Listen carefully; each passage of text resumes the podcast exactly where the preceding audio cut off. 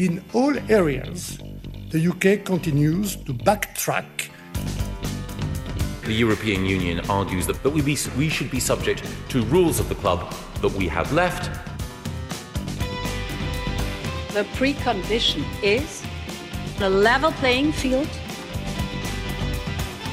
We can deliver a real Brexit that achieves our objectives. But if there is not a deal, we still need the Irish Protocol or the Northern Irish Protocol fully implemented. I'm going to miss being the pantomime villain. Hello and welcome to Brexit Republic, RTE's weekly podcast on Brexit.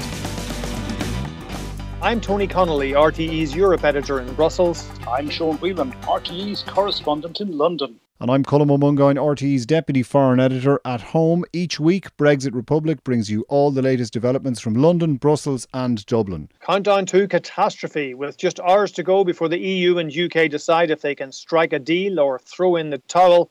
Heavy goods vehicles are already stacking up on the motorways to Dover and Calais. We'll assess the mood in London and Brussels after that dinner of scallops and steamed turbot, as both sides trade barbs over the meaning of sovereignty and the normal obligations of international trade. We'll hear from a former advisor to the head of the World Trade Organization, Pascal Lamy, about what a WTO Brexit will mean in the real world. And we'll bring you up to date on the big developments around the Northern Ireland Protocol, with both sides announcing wholesale solutions to the economic and logistical upheaval caused by that border on the Irish Sea. So it looks like sausages have been saved, but only for 6 months, if that's enough S's for you. Let's get up to date on the negotiations first of all. Tony, to you first in Brussels, where there was a variety of notes being struck today, mostly on the downbeat side of things, people talking about possibilities rather than probabilities. Yeah, I mean, the preamble to the talks getting back underway was a two-day summit of EU leaders here in Brussels, and they had another all-nighter last night. Sean will know all about those from his time in Brussels. But they weren't talking about Brexit at all, hardly. It was all about climate change and EU-US relations and Turkey and the COVID recovery fund and so on. We were told that Ursula von der Leyen gave a 10-minute briefing to leaders on the dinner she had with Boris Johnson on Wednesday night.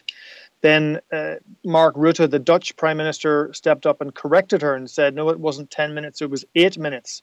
So that's an indication of where the priorities lay among EU leaders on Thursday night. Having said that, of course, there's been a lot of scepticism and worry, and I suppose Boris Johnson had said that there was now a serious possibility of a no-deal Brexit, and that was kind of echoed by any EU leaders who spoke about it, including the Taoiseach, Micheál Martin. He gave his views on whether or not there might be a deal this weekend when the negotiators get back on track and get back into the negotiating room in Brussels with a deadline of reaching some kind of agreement on Sunday. Now, we don't know whether they have to get a deal by Sunday afternoon or whether they have to just decide whether they can keep going or whether just to throw in the towel. But Sunday is where all the attention will be now over the weekend. Right. I did see on Reuters earlier the German Foreign Minister Heiko Maas being quoted as saying that Sunday, if it wasn't all done, it could run over by another couple of days. Now, I did listen to the press conference that he did with Simon Coveney, who was over discussing the UN Security Council role that Ireland will be taking over from Germany from the 1st of January, and listened through the presser both in German and English, and I didn't hear him say that particular thing. So we have to assume that Sunday is as much of a deadline as we have at the moment. Sean, Boris Johnson earlier speaking at his visit to, I think, a battery plant in the northeast of England sounded positively cheerful about the prospect of no deal. Well, I guess he has to talk it up now. I mean, all through these talks this year, they've been talking up this notion of an Australian-style deal with the European Union, which is, of course, the euphemism for no deal at all. But he has been saying all along, Britain will prosper mightily, even if we don't get a deal with the European Union. So it's all right, I don't mind, either or will do me. And he's still trying to bang on that drum, although sounding, I thought, a little bit less convincing when he spoke today, Friday. You thought there was a bit of forced cheer there. Well, let's hear what he had to say, and we'll let the listener judge for themselves. Well, we're always hopeful, and as you know, the negotiations are continuing. We've got our teams stood out there in Brussels. And you know, if there's a big offer, a big change in what they're saying, then I must say that I've yet to see it. Unfortunately, at the moment, as you know, there are two key things where we just can't seem to make progress, and that's it's kind of ratchet clause they've got in to keep the UK locked in to whatever they want to do in terms of legislation, which obviously doesn't work. And then there's the whole issue of fish, where, you know, we've got to be able to take back control of our waters. So there's a way to go. We're hopeful that progress can be made, but I've got to tell you that from where I stand now, here in Blyth, it's looking, you know, very, very likely that we'll have to go for a solution that I think would be, you know, wonderful for the UK. We'd be able to do exactly what we want from January the 1st. Obviously, it would be different from what we'd set out to achieve, but I've no doubt that this country can get ready and, as I say, come out on world trade terms. All this cheerfulness about going out with no deal is a far cry from what we heard almost on this day last year when, going into the election, Boris Johnson was promising a deal. He was, and, you know, there's been a little bit of confusion in the past couple of days about the oven-ready deal. I mean, he was talking about the oven-ready deal last year, going into and through and just out of the general election, which returned him with that thumping great majority. And the deal he was talking about was the one that he had done essentially with the then Taoiseach Leo Varadkar in Liverpool, that turned what had been a backstop into a front stop for the Northern Ireland and becoming the Northern Ireland Protocol in the withdrawal agreement. So that was the oven-ready deal. All it needed was ratification in Westminster and in Strasbourg, and that's indeed what happened. But he was also then saying, yes, arising out of that, we'll have to do another deal. That's the trade deal and the future relationship talks. And that's what he was promising also throughout the year, that they would get it done. He also, in the Conservative Party manifesto, and that's something which is almost regarded as holy writ here, and certainly David Frost mentions it and has mentioned it right from the beginning as being the key founding document that gives him his mandate, because it got endorsed by the British people, although I think it was only about 37.5% who actually voted Conservative in that election. As far as they're concerned, this is the mandate that they've been given. But on page 5, where they talk about Brexit, there's only one page mentioning Brexit in that 60-odd page manifesto. It says, we will negotiate a trade agreement next year, one that will strengthen our union, and we won't extend the implementation period beyond December 2020. So they made the promise. Here we are, a few days to go. But all the way through, he has been confident that he's going to get a deal with the European Union.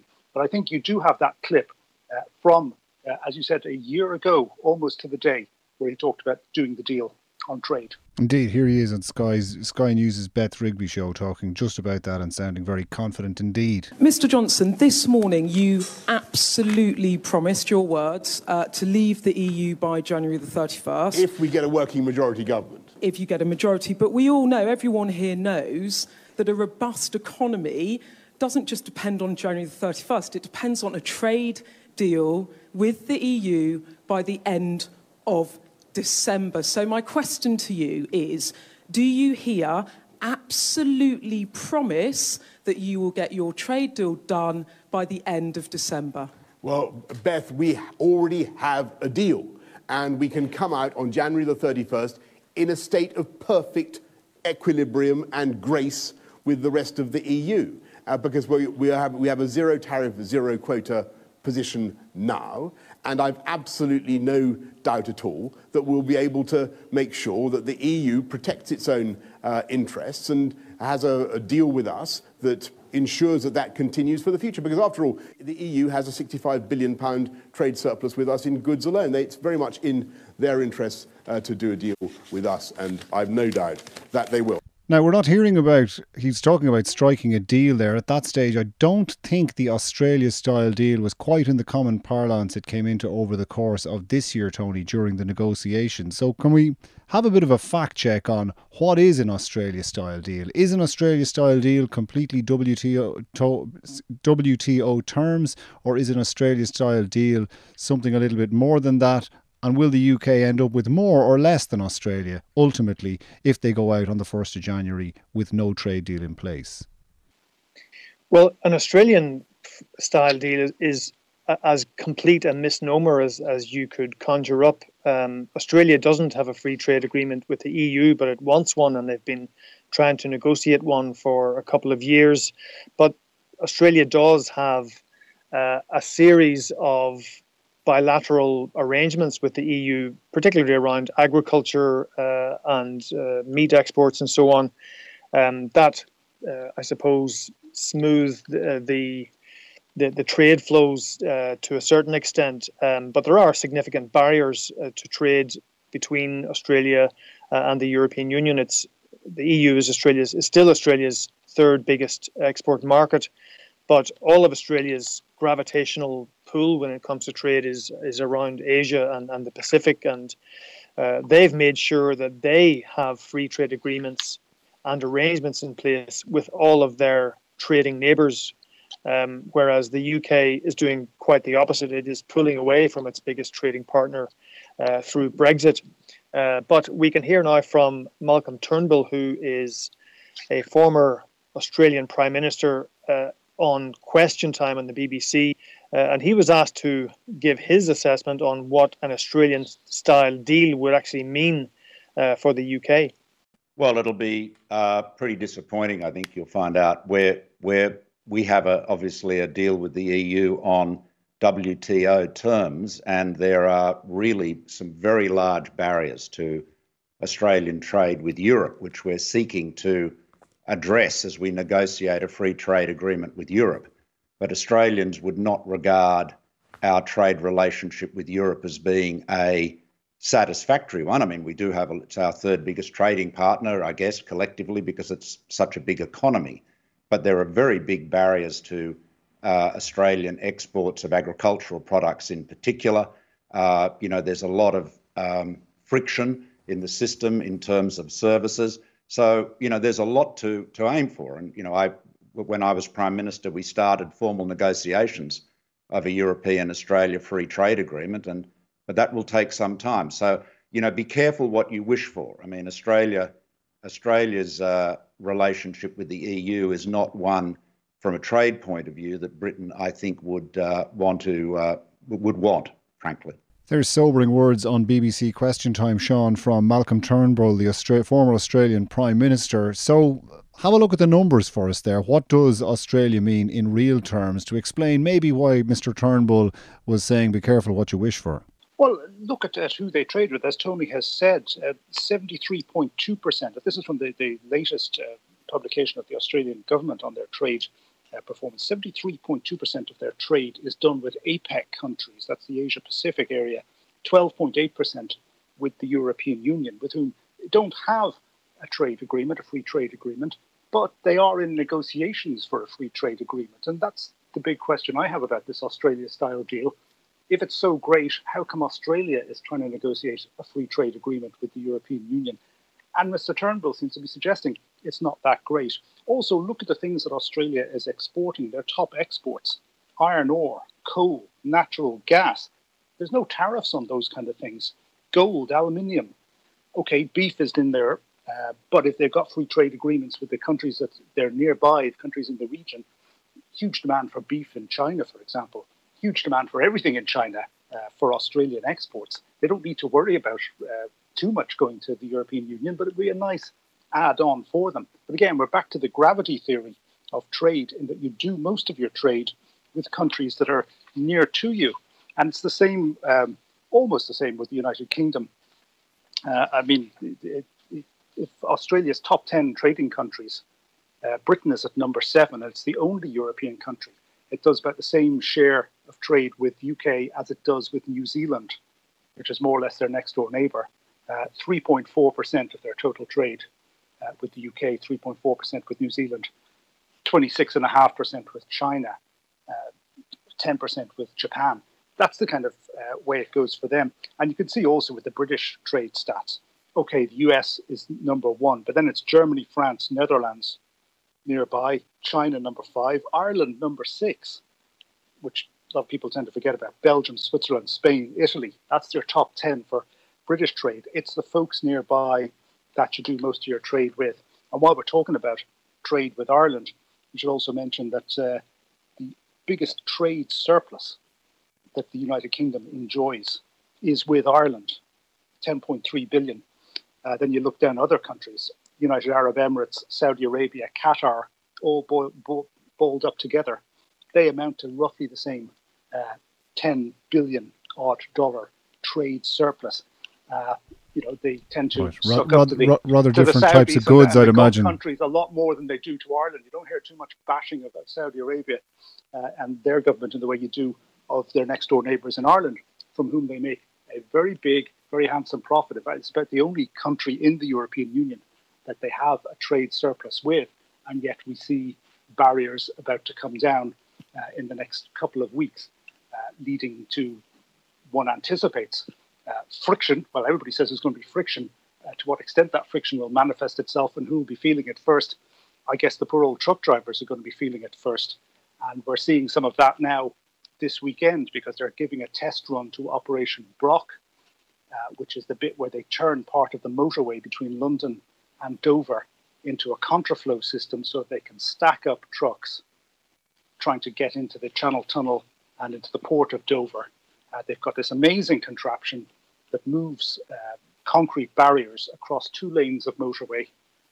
They can do it in about 4 hours to cover this stretch. They're going to turn into a kind of a car park, set up a contraflow system, and then keep two lanes of this 8 lanes of motorway for stacking trucks on, heading towards the, to France and the continent, ultimately, with a new traffic light system, a temporary traffic light system to be installed there. So they're going to trial that over the weekend. Friday night, tonight as we're recording it, they're going to move the barrier part of the way across. That's it. It's just started as we record this at 8:20. There, it's been 20 minutes in operation at the moment and rolling into, 8:00? That's it, yeah. And then the road will be open in a partial fashion. Then on Sunday, they will open it fully to have this contraflow system and this stacking system in operation on the southbound lane. So it's a big undertaking. It's a good thing that they're testing it before it comes to the 1st of January.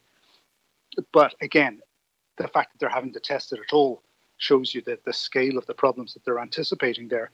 By the way, there's already queues on the roads into Dover, has been for the past 4 days.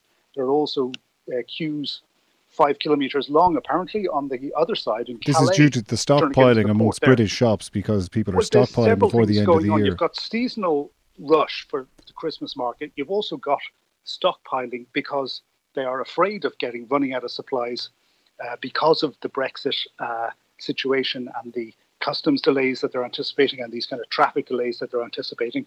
You've also got playing into this situation the COVID factor, because a lot of freight in particular got disrupted. So there are queues of ships trying to get into ports like Felixstowe or London Gateway to discharge their cargoes, things that were ordered a lot earlier in the year, obviously, because that's the way these container freights operate. They're mostly coming from Asia, so it's not so much a Brexit factor for that, but it's still causing a lot of congestion, a lot more truck movements, a lot of activity around the ports, and a lot of frustrated customers. We're hearing stories about people who've ordered stuff, ordinary consumers, complaining to the poor old customer service agents. And a lot of customer service agents saying, sorry, I'm not having this anymore, and quitting their jobs, basically, because they're getting sick of it. Now, most of that is the COVID factor.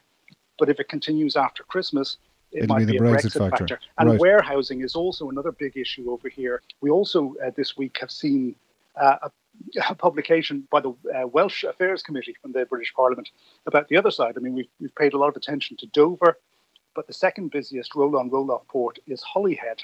And up there, well, the Welsh government have their own operation stack along the A55, the main road along North Wales, because there's nowhere to put the trucks. They had an effort to set a truck park facility, and it was rejected by the local authority in Holyhead.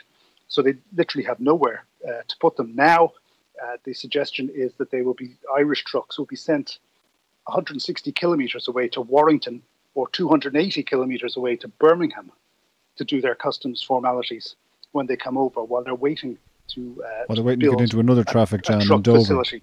Well, there will be a truck park up in Holyhead eventually. The local papers up there has been reporting in the last couple of days that a truck stop that sells burgers and coffee and all the other things that truckers enjoy and has parking for about 300 trucks has apparently been acquired by the government, and apparently 24 staff there are being given notice.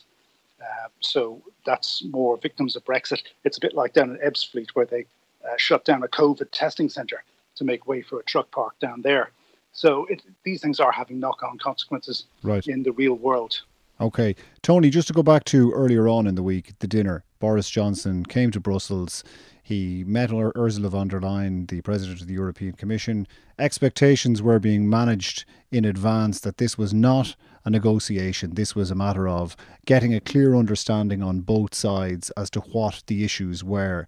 And we got a clear understanding as to what the issues were afterwards, because there was nothing really achieved at that apart from people having a frank or a lively exchange of views, depending on which side you believed. Yeah, I mean, this was an extraordinary case of an extremely tight media management exercise by both sides, because very little really reliable detail has come out of what went on in the dinner. Boris Johnson came over to Brussels. He flew over, met Ursula von der Leyen at 8 o'clock in the evening. The dinner was between the two of them and Michel Barnier and David Frost, the two chief negotiators, but also the two senior advisors. So Stéphanie Riso, who is a long-standing Brexit advisor to both Michel Barnier, and she's now the main Brexit person in Ursula von der Leyen's cabinet. And then on the other side, you had Oliver Lewis, who is another former Vote Leave person in Downing Street, who's a key advisor there and seems to be steering a lot of the Brexit policy. But the idea was that they would try and dislodge some of the big political issues and then hand things back to the two negotiators. But it looks like they didn't manage any of that at all. I mean, any of the briefing that I've heard, which has been precious little briefing, suggested Boris Johnson didn't bring any new ideas to the table, whereas some of the British papers were briefing that he did, and he got a stony-faced response from Michel Barnier. So there was a lot more reporting about the body language that was on show, and the fact that Boris Johnson had to be kind of instructed by Ursula von der Leyen about the etiquette of wearing a face mask and social distancing and so on, even though that only happened over a few microseconds. But clearly there was no breakthrough, and there were two fairly terse statements issued afterwards, one from the Commission which said, yes, we had a lively and interesting discussion, but no breakthrough, and a briefing from a senior UK source saying very large gaps, possibly they won't get a deal, but they were both going to keep going until Sunday. Now, interestingly, again, just to get back to the Sunday deadline, two British cabinet ministers have said that Sunday they will have to make a decision, not on whether to go ahead with the talks or have a decision on no deal or not, but they would take a decision on the future of the talks, not the future relationship. So again, trying to decodify what these things mean is a bit tricky, but clearly we are now still going around in circles on the level playing field, state aid and fisheries. And in general, I think level playing field is seen as the big problem area at this stage. Well, before we get into sausages and meat pies, can we just look at what was on the menu at that particular meeting between Boris Johnson and Ursula von der Leyen?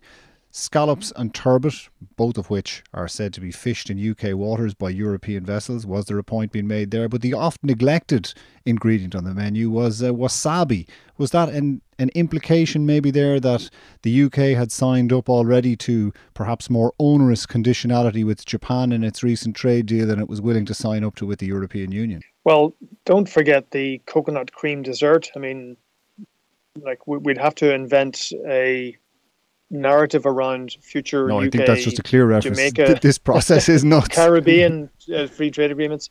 I mean, who knows? Things got hairy. Maybe that's the implication there with coconut, is it? Agenda going on by the chefs, or it could just be that that's what they had in the fridge at the time. Who knows? But certainly in the absence of any real detail about breakthroughs, the media had lots of fun. On a more serious note on that. on the issues you were talking about there, level playing field, governance and fisheries, this issue about the level playing field, the UK saying that the European Union has changed tack, they were happy with non-regression, and then they brought in dynamic alignment. Can we just have a look at that and just clarify the facts on this position first? I think that's a worthwhile exercise at this point, because Michel Barnier's mandate hasn't changed. So did the European Union introduce, or indeed even could they introduce, something that radically new at this point? Well, they didn't. That's the first thing. And dynamic alignment was there in the original mandate that Michel Barnier got, but that was for state aid, and everything else, labour standards, social standards, environmental and so on, that was basically non-regression.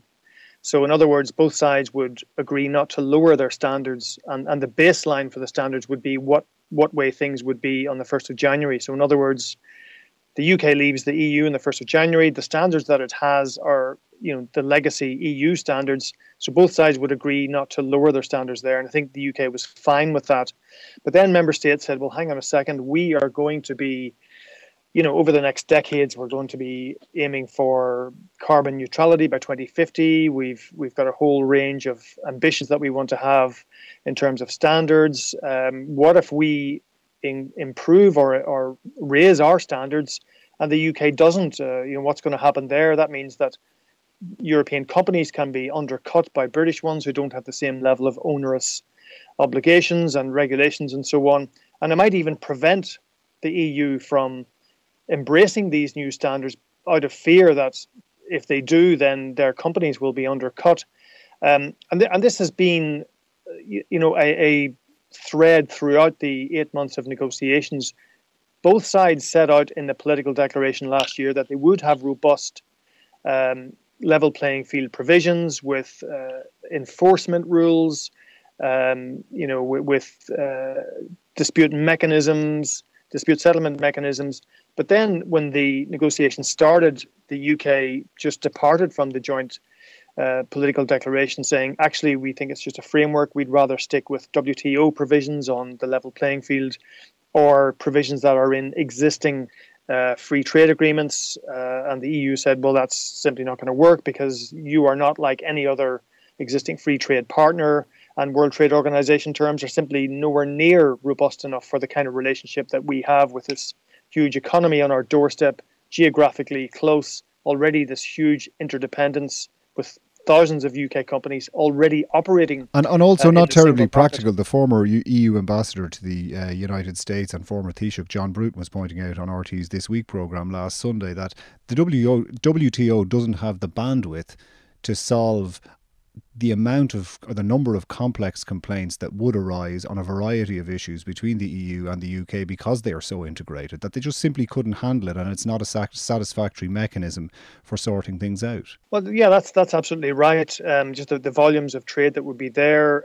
So what the EU has been trying to do is to say, look, we need to have something that works, something that will give us the reassurance, and you guys the reassurance as well, that neither side can undercut the other, and that, you know, we start with principles and then we make the principles operational. And that's kind of classic EU approach. That's how they solved the Irish border situation. Things have to be legally operational, and it's no use the UK saying, well, of course we're not going to lower our standards, and of course we have the highest food standards in the world. Why should we want to lower them?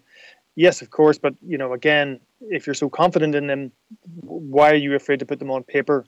But I think genuinely for the UK, there is a worry that if they commit to certain labour standards, like, for example, parental leave or the working time directive or standards for truck drivers, if they agree to that in an international treaty, is that going to be binding on future governments? And what if a future Labour Party comes along and says, government and comes along and says, yeah, actually, we would like to raise our standards to the level of EU standards on workers' rights, and that will be part of the free trade agreement that we've signed.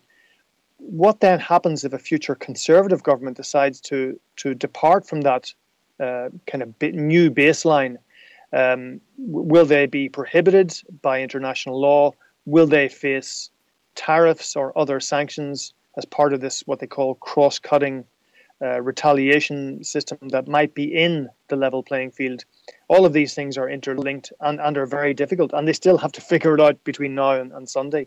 Sean, on that, the issue of, you know, dynamic alignment versus level playing field and the debate, how would you judge, I suppose, the standard of it? Because earlier on, I was listening to Liam Fox, the former Trade Secretary, talking to the BBC, and he was still talking about dynamic alignment. Yeah, well, the quality of the debate's pretty abysmal on the few occasions when that debate breaks out. I mean, various people who follow this Brexit business and trade in particular closely have remarked at how little debate there really is in the UK about the nature of the market relationship that they are seeking with the EU. And that is reflected in the fact that they keep coming back to this dynamic alignment business, and it keeps being raised. Now, some of the more conspiratorially minded trade Twitter types have been saying, well, maybe they're just setting up a straw man that Boris Johnson can easily slay and agree to a deal later on. Says, oh, we got rid of all that dynamic alignment nonsense. I have won another great victory. Please vote for this one. We've only a few days of Parliament left before the Christmas recess. Let's ram her through, just like they did last year with the original withdrawal agreement. But the fact that so many journalists are posing questions, for example, or other politicians are listening in on question and answer type programs, and people start waffling on about dynamic alignment and nobody picks them up on it, means that they're not really terribly aware, I suspect, of what is actually going on. Well, in fairness, the exchange I heard, the journalist in question did pick them up on it. Let's go to Northern Ireland, folks, because the Joint Committee, where things have been relatively harmonious by contrast to the free trade negotiations, there was a breakthrough this week, and something that people thought maybe would herald some form of development in the free trade agreements, although it didn't come this week. Tony, what happened? Yeah, so the Joint Committee has been set up, as we know, by the withdrawal agreement to implement the Northern Ireland Protocol as well as the other protocols, but Northern Ireland is what we're interested in. So, yes, they've been working hard, despite a lot of the divisions and disputes that have happened over the year. The signals were that Michael Gove on the UK side and Maroš Šefčovič on the EU side had a kind of a breakthrough near the end of September where they said, OK, look, we're just going to direct the civil service in Whitehall and the European Commission, the different divisions in the European Commission who handle all these issues like animal health, food safety, customs. We're just going to direct these guys to find solutions to the problem. And the problems, as we've discussed in the podcast before, what happens to huge mixed consignments of foodstuffs going from GB depots to Tesco's in Lisbon or wherever, Sainsbury's and Derry, these big multinationals, multiples who have Northern Ireland branches.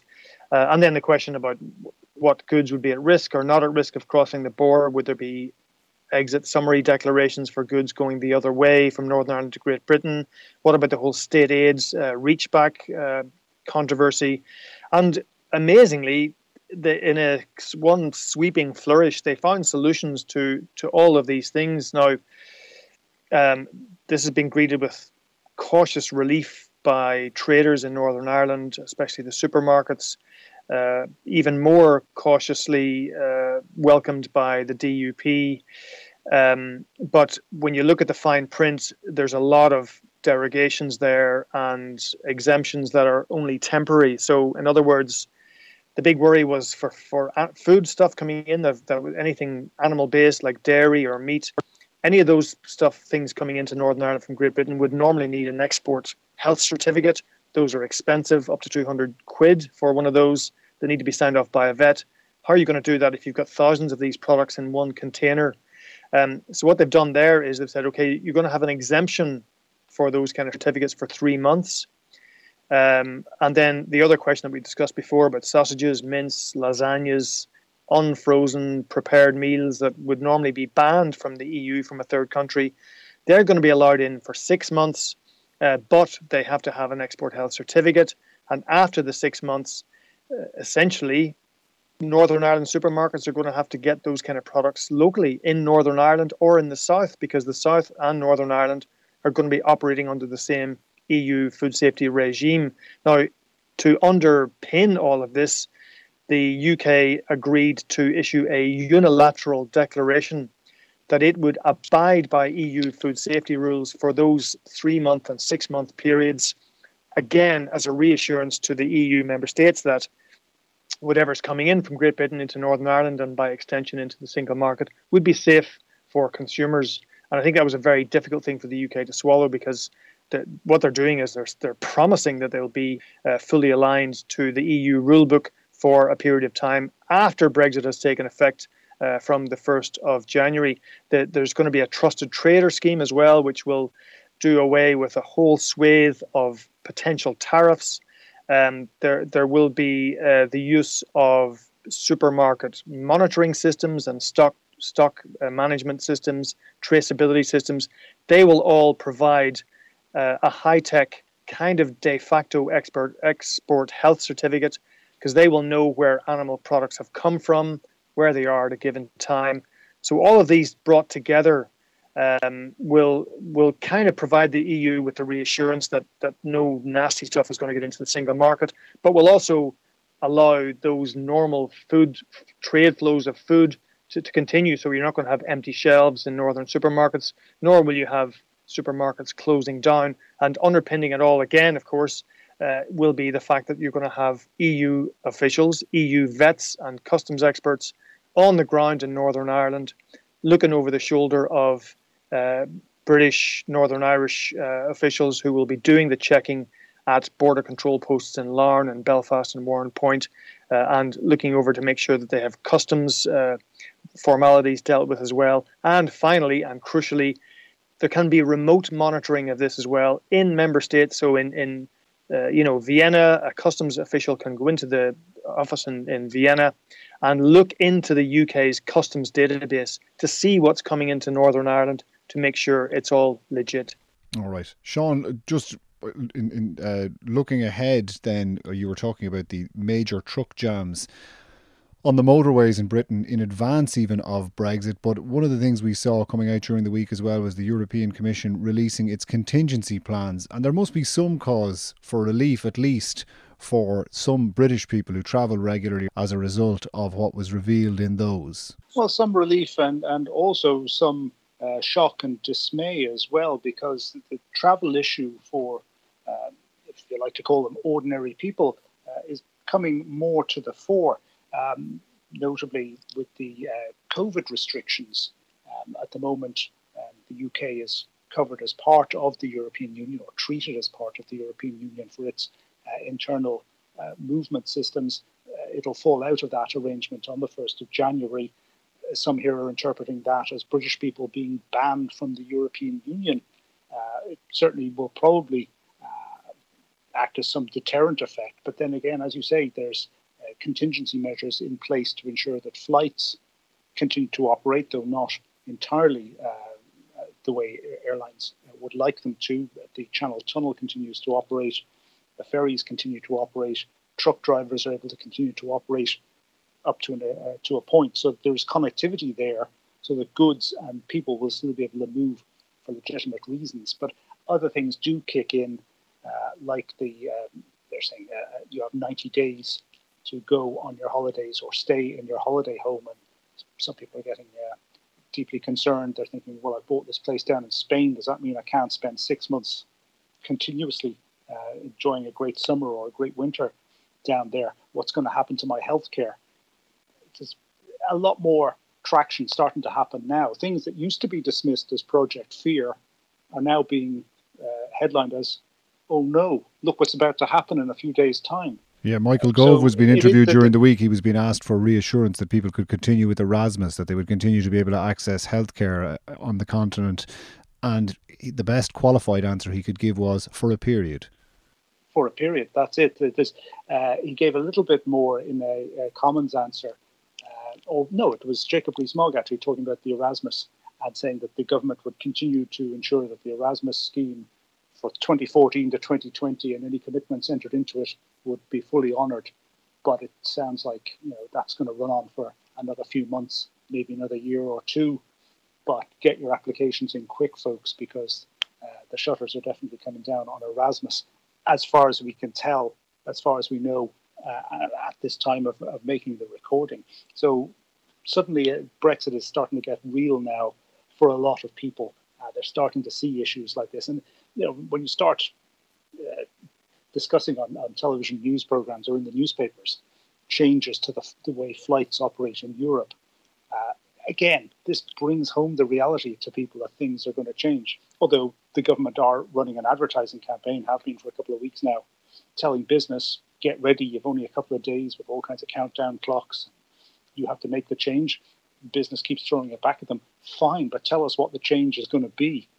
You keep telling us change, but you haven't told us what we have to change to. And that's the real dilemma for an awful lot of British business and British society. They just don't know yet. And it's also, I guess, the same for us trying to report on these negotiations, because we don't know what they're talking about. There's all kinds of leaks and spin and counterspin going on. Nobody's seen any negotiating text, so it's hard to know exactly what they are talking about without seeing stuff down on paper. Right. Tony, just to get an expert view, which you were getting during the week, tell us who you were talking to and what you were talking about. Yeah, so I was talking to Stuart Harbison, who is a former WTO official. He was also a senior advisor to Pascal Lamy, who was the director of the World Trade Organization, Director General of the World Trade Organization for a period. And I was talking to him as part of a webinar with a think tank called United Europe. But I asked Stuart what exactly a WTO no deal Brexit would actually mean, and this is what he had to say. That's very interesting. We'll probably come back to some of those issues a bit later, but I'd like to bring in Stuart Harbison now, who will be the expert in the panel on World Trade Organization terms and tariffs and non-tariff barriers and so on. Welcome again, Stuart. How are you feeling at the moment? Certainly as someone who worked for the World Trade Organization, and those three initials are invoked in every second tweet that I see at the moment. It has become part of common parlance across Europe and certainly on social media. So how do you see things at the moment from your vantage point? Oh, thanks, Tony. Well, you know, at a broad level, the WTO is the basic plumbing of the world trading system, and it provides the basis on which everyone trades. Many countries integrate more deeply than the WTO has in its toolbox through free trade agreements and customs unions and that sort of thing. So the WTO is kind of like a floor setting the terms on which everyone must trade, but you can go further with individual trading partners or groups of partners if you want to. So, you know, I think the WTO provides a tremendous amount of stability and predictability in the trading system, which is not to be undervalued at all. But nevertheless, you know, the UK has been part of the EU and has been fully integrated into the customs union. So, for example, if you took tariffs, then, of course, no tariffs apply when the UK is part of the EU and during this transitional year. But I was taking a look at the UK tariffs that they've announced for the 1st of January 2021, which are quite interesting. These are what they call the global tariffs. So they would apply to countries with which they do not have FTAs. So that means that these tariffs would apply to the EU starting from the 1st of January in the event that there's no deal.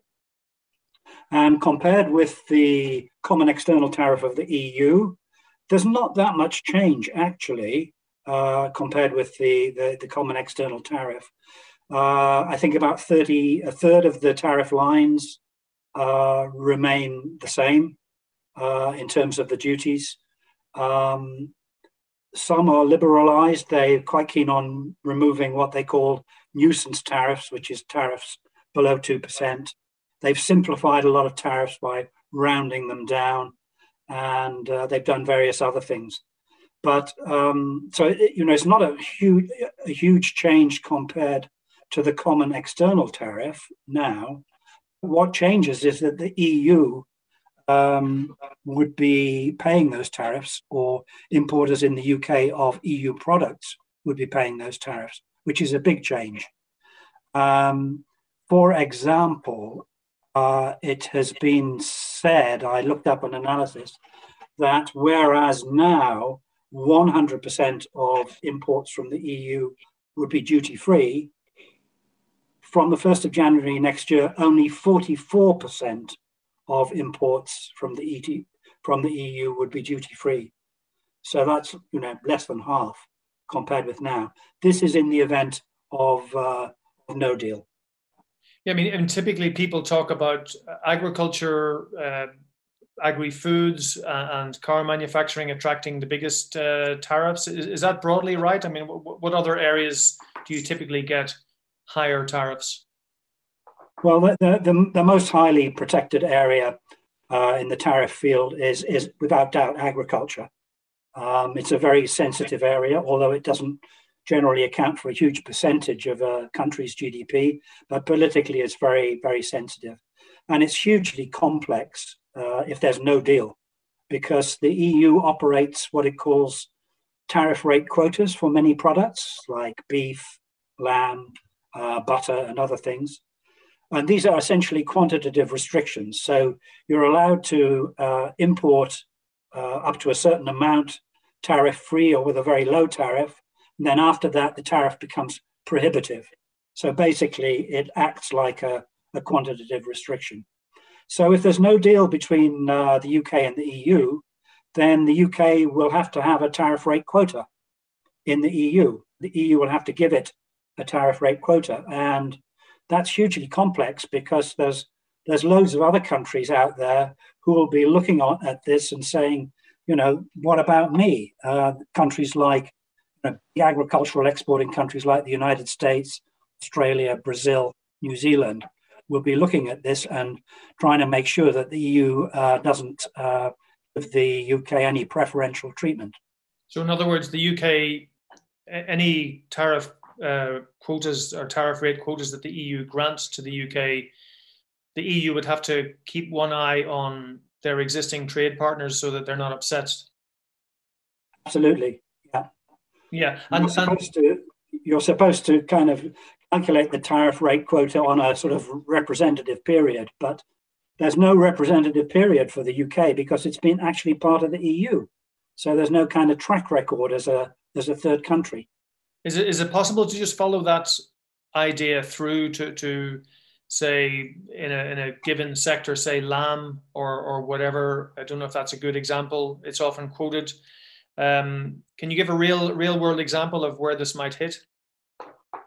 Well, I think beef would be a big example, and lamb to a certain extent as well. Yeah, because and it would cut both ways, and this is important for Ireland, of course, because how will the UK treat beef imports from Ireland? Maybe the UK will have a tariff rate quota. I don't know. That is in their WTO schedule. They've got tariff rate quotas for beef in their WTO schedule. But we don't know. They've not really given much indication of how they're going to play it next year. Obviously, their concern would be to make sure there's plenty of food coming into the UK. So to that extent, it should be okay. But then, again, the Americans, the Australians, the New Zealanders will be keeping a very close eye on this and making sure that the UK is not favouring the EU.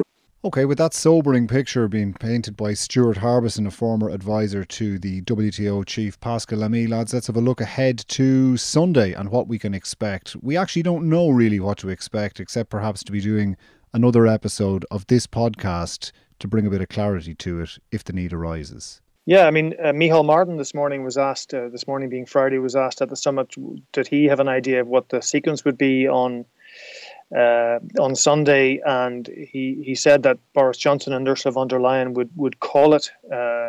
So I don't know if that means that they will have another phone call or they will issue joint statements or whatever when they've had a signal from the two negotiators if they've come to the end of the road or if they've found some magical breakthrough behind the sofa. We'll have to wait and see.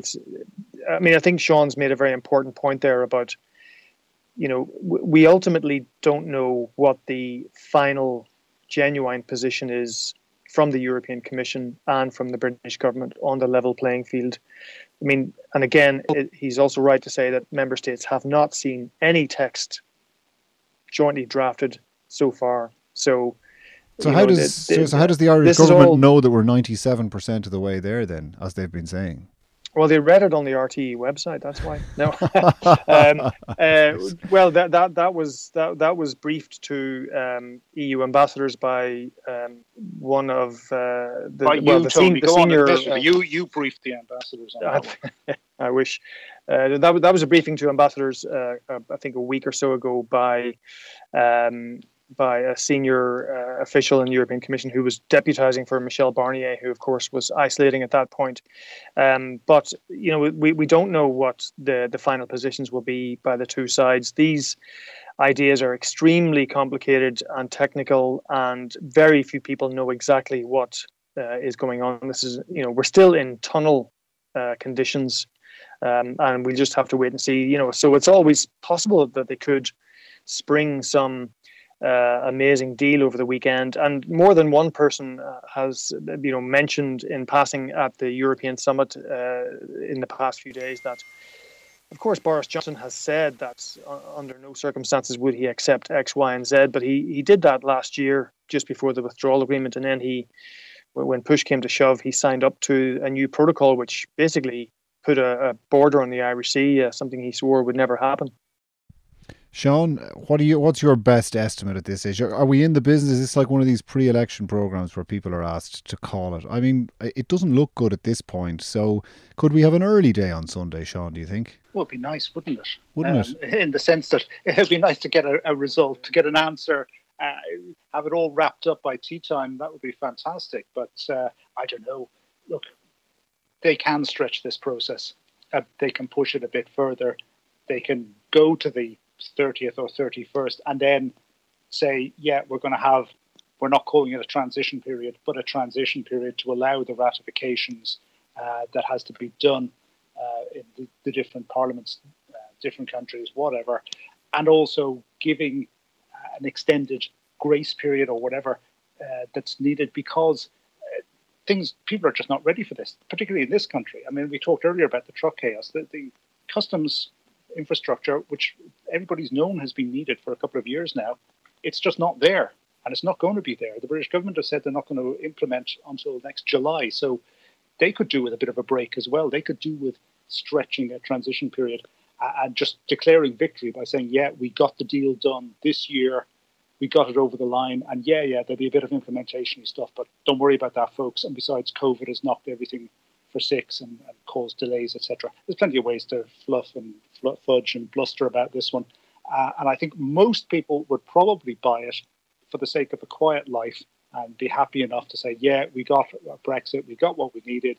We've also got a little bit of a breathing space, and because everything is up in the air with COVID anyway, it's fine, we let it go and just let it drift in that way. That's my optimistic scenario for things.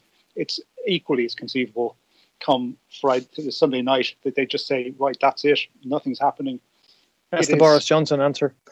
Yeah. Two versions of the... Well, I'm a journalist, like Mr. Johnson himself. Right, maybe this... He used to be. So, I have the card that allows me to go that sort of way. And it's like the old two-handed economist, on the one hand, on the other hand.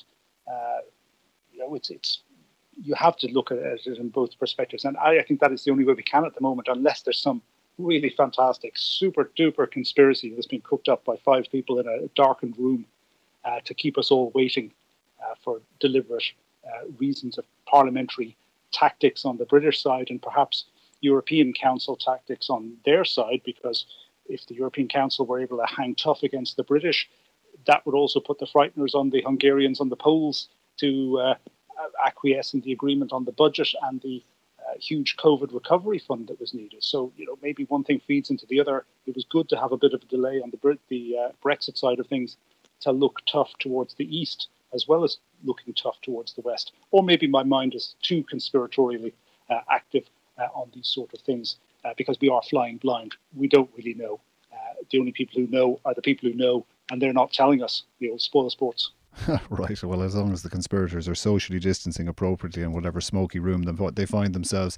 That's it from me, Colm Ó Mongáin, RTE's Deputy Foreign Editor, from home in Kildare. From me, Sean Whelan, RTE's London correspondent in, where else? London. And from me, Tony Connolly, RTE's Europe Editor in Brussels. Thanks for listening, and we may be speaking to you on Sunday night.